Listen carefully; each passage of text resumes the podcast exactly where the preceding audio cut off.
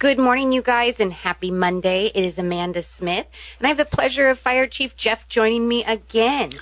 And we were just kind of talking about the fire dangers and the weather and kind of the heat advisories and when this is all going to end. Absolutely. Uh, good morning, Amanda, and and uh, good morning, everyone.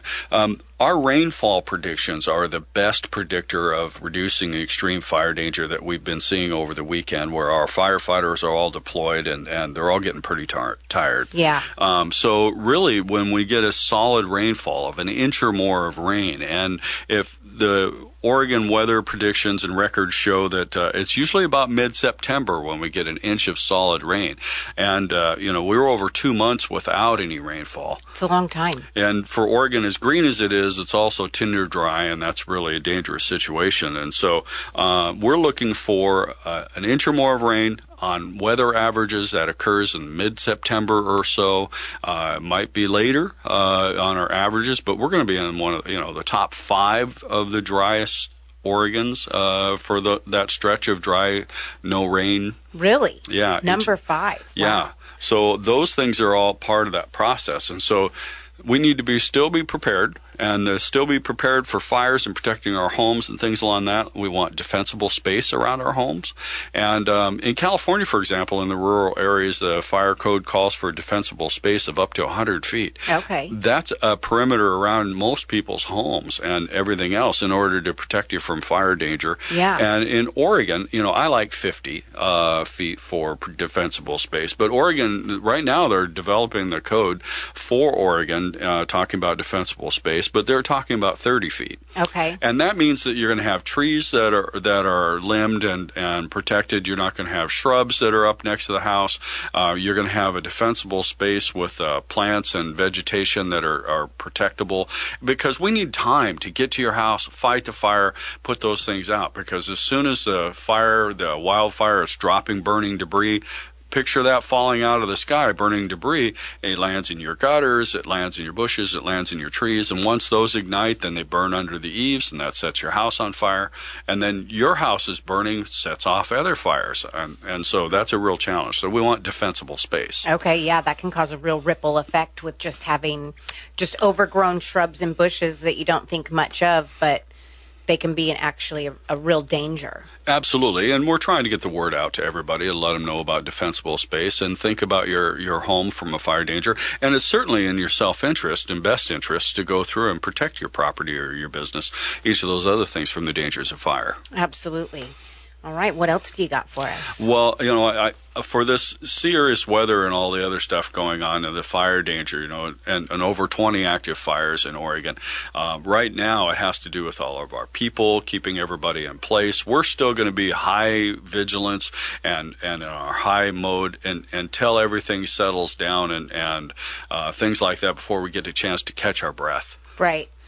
Well, I'm praying for rain. Everybody pray for some rain so that we can make uh, at least this a little bit easier on our fire departments. All of us breathe a sigh of release when the rain comes and in the fall, and then it's pumpkin spice lattes and Oh, everything else. So now you're speaking my language. yeah, we're, we're Oregonians. It, well, it's good rain. It's warm rain. We needed the rain. We have 30 different words for rain. Yeah. Yep. All right. Thank you so much for coming in. I appreciate it. Thanks, Amanda.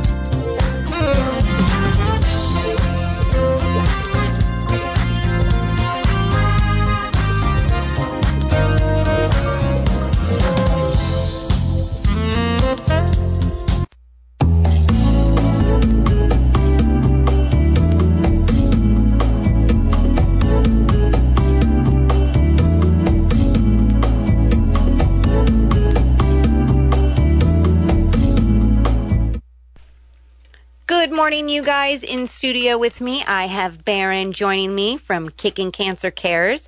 And we actually have an, well, not we, you have an event coming up on this Sunday. Yeah. So why don't you give us some details about that? I'm pretty excited. So Sunday's the 18th of September, and we we did our first one last year. This is the Kicking Cancer Food and Music Festival. Ah, You had me at food. Well, I'm going to have you more because we have three food trucks. Oh, okay. So if you've ever been to Adam's Rib, mm-hmm. he has a food truck now. Okay. So you've got pulled pork, pulled chicken, and brisket sandwiches. Oh, brisket's so good. But if you don't really want to do a, a meat sandwich of that nature, Sancho's Tacos will be there. Oh, and he is changing the world one taco at a time. And he's going to bring street tacos, Oh, yes. burritos, enchiladas, and quesadillas. Holy smokes. Because I told him I wanted some variety. He says, I'll bring all four things. Right. Well, he also owns a food truck that does ice cream and shaved ice.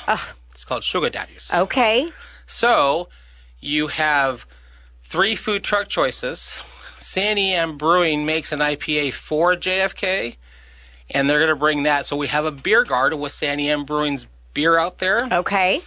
There's a wine vendor that we've gotten to know up in the Newberg area called Catman Cellars Wine, Okay. and he'll be there with his wine. Wow. Look at you go. I know. and of course, I think the highlight of the whole thing is anyone who has heard the band JFK play in town, they will go on stage at 5:30. That's amazing. That is And- so exciting. Well, and I think one of the most exciting thing is that KSLM is going to be doing a live remote out there. Yes, we will. So you guys definitely make sure you come say hello to me, please. Yeah, we have there's a there's a disc golf course out there. So this isn't a tournament; it's just a chance to be involved in a disc um, game. Um, Okay.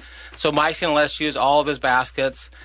Um, we have a cornhole thing set up. The cornhole actually is bright pink with the donkey on the cornhole. Oh, that's cool. I love cornhole. I'm not good at it, well, but you I can you can throw the basket in the donkey's butt because there's a hole where the butt is. That's awesome. Um, and I, I'm pretty safe saying this because he, he made an announcement, but I contacted the band JFK to play and they were very cordial. They're not going to charge us. We'll pay them a setup and takedown fee, but they're not charging what they normally charge to be out there. right. Anyone who's seen them play, their bass guitarist, his name is Arnold Williams. Okay. And I just went on Facebook and say, we're just grateful you're going to be out here. And his comment back was, this may be my last concert because I just got my diagnosis of lung cancer.